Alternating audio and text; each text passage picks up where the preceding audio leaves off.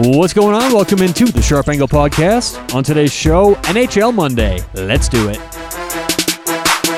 This is the Sharp Angle. Every day on your favorite podcast player. All right, guys, new week, and uh, special thanks to TopNotchOdds.com. TopNotchOdds.com, great online sports book. Uh, highly recommend adding them to your list of sportsbook if you don't already have a couple.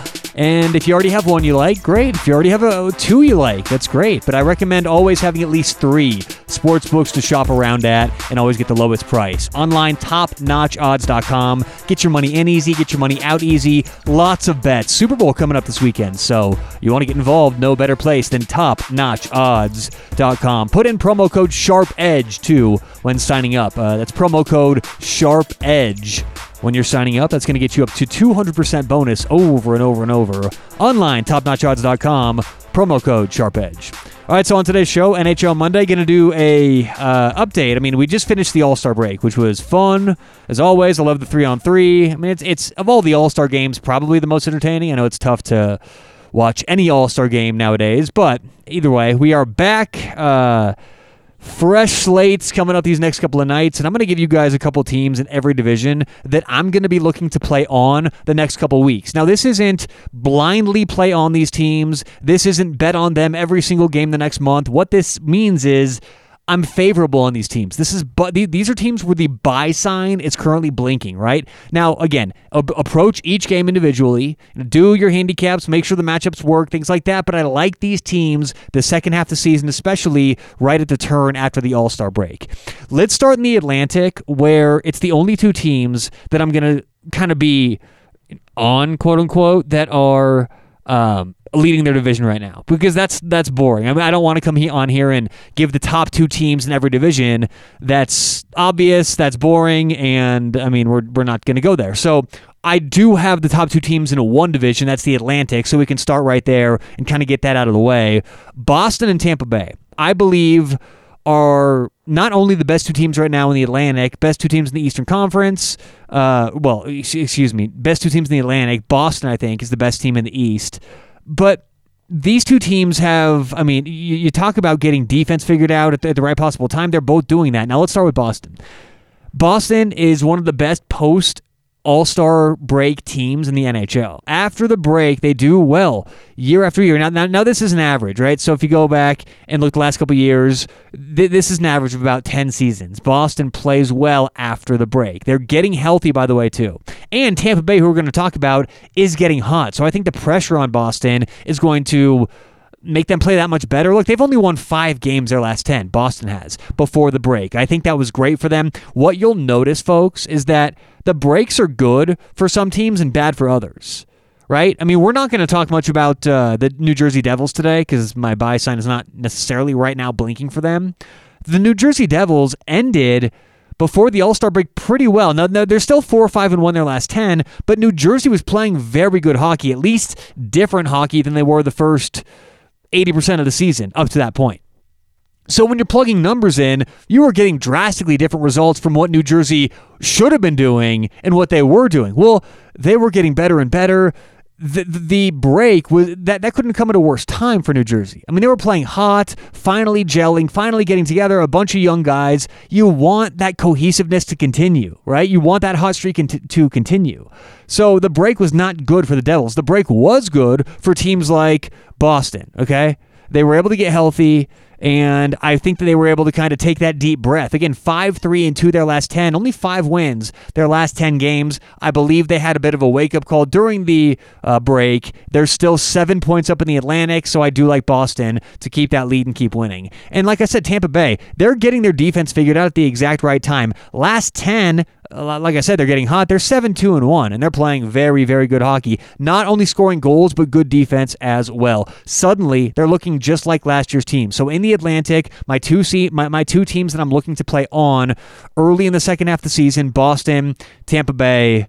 Uh, in the Atlantic uh, division. All right, moving on to the Metro division, staying in the Eastern Conference. Uh, my two teams are going to be in New York. Let's start off with the New York Islanders. Now, I've been on the Islanders pretty much all season long. I mean, if you guys have been listening to the show, I, have liked them. I, I, I like the way they play. I think they're deeper than most people give them credit for. But the thing is, they have not had a, a, good January at all. And the public has started to fade New York. I mean, last year they were somewhat of a public team, and that has not been the case the last pr- pr- pretty much like two and a half months of the season. And I'll admit, like I said, they did hit that cold patch in January, but they'll get out of it. Barry Trotz will find a way to to switch things up defensively and get them playing a little bit be- better, at least to their normal level of defense. They're getting healthy, uh, and, and, plus, I think I never thought I'd say this, but Thomas Greiss, I believe, is kind of the X factor. They're starting Varlamov more nights. They look at Varlamov as the starter, but Greiss is getting important games, and we're going to be looking at a different, interesting combination come the playoff race and p- potentially into the playoffs too. But uh, I like the Islanders. I think that everyone's fading them, and uh, we're going to go ahead and jump on them them second half of the season, New York Islanders. Also, the Rangers. And here's the thing about the Rangers right now they're second to last in their division. They've only got 50 points on the season. But, guys, no one is backing New York right now. No one's betting on the Rangers, and they're 23 and 25. I mean, take away overtime losses and all that stuff.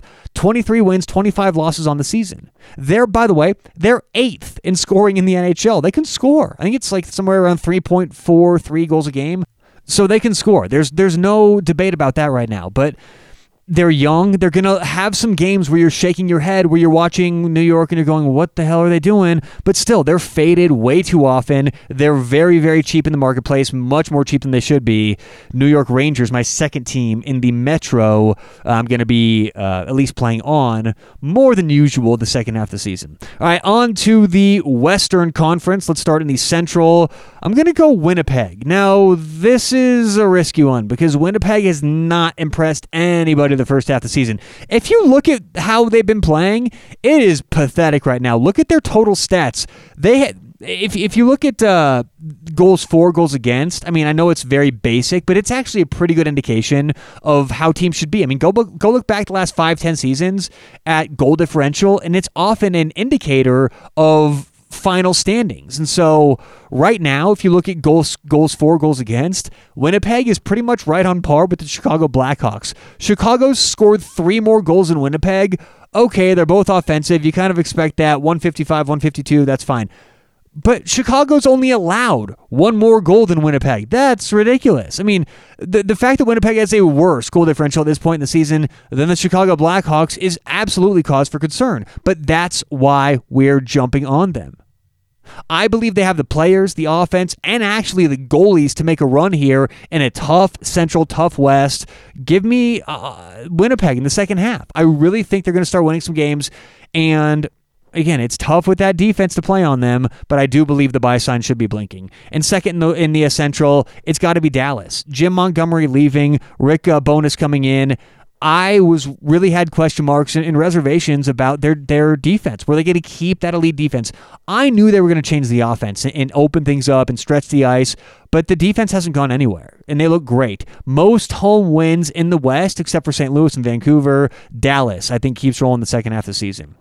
And last division here, the Pacific, uh, Arizona. They're getting healthy, and they need to stay healthy. But above all, I mean, the, the main guy who needs to come back is Darcy Kuemper, their starting goalie. They are bleeding without him, and they need, need, need him. If he's going to be out for much longer, I mean, their playoff chances may be starting to dwindle. This is everything for Arizona, getting their starting goalie, Darcy Kuemper, back. He could be the best goalie in hockey when he's fully healthy. Arizona has dropped five of their last six games, and in those six games, they've been outscored 24 13. You talk about teams who really, really needed the break, Arizona in that category. When everyone else, the market and the public zig, we zag. We're gonna we're gonna start buying on Arizona when everyone seems to be fading them. And last but not least, Vancouver. Now I've been saying it for a long time. Matter of fact, about a month and a half ago, we gave Vancouver out on this show to win the division at 12 to 1. They're currently leading the division by three points. This is the best young core in the NHL. They're 7 and 3 in their last 10. Best record, by the way, the last 10 in the entire West, tied with Dallas 7 and 3.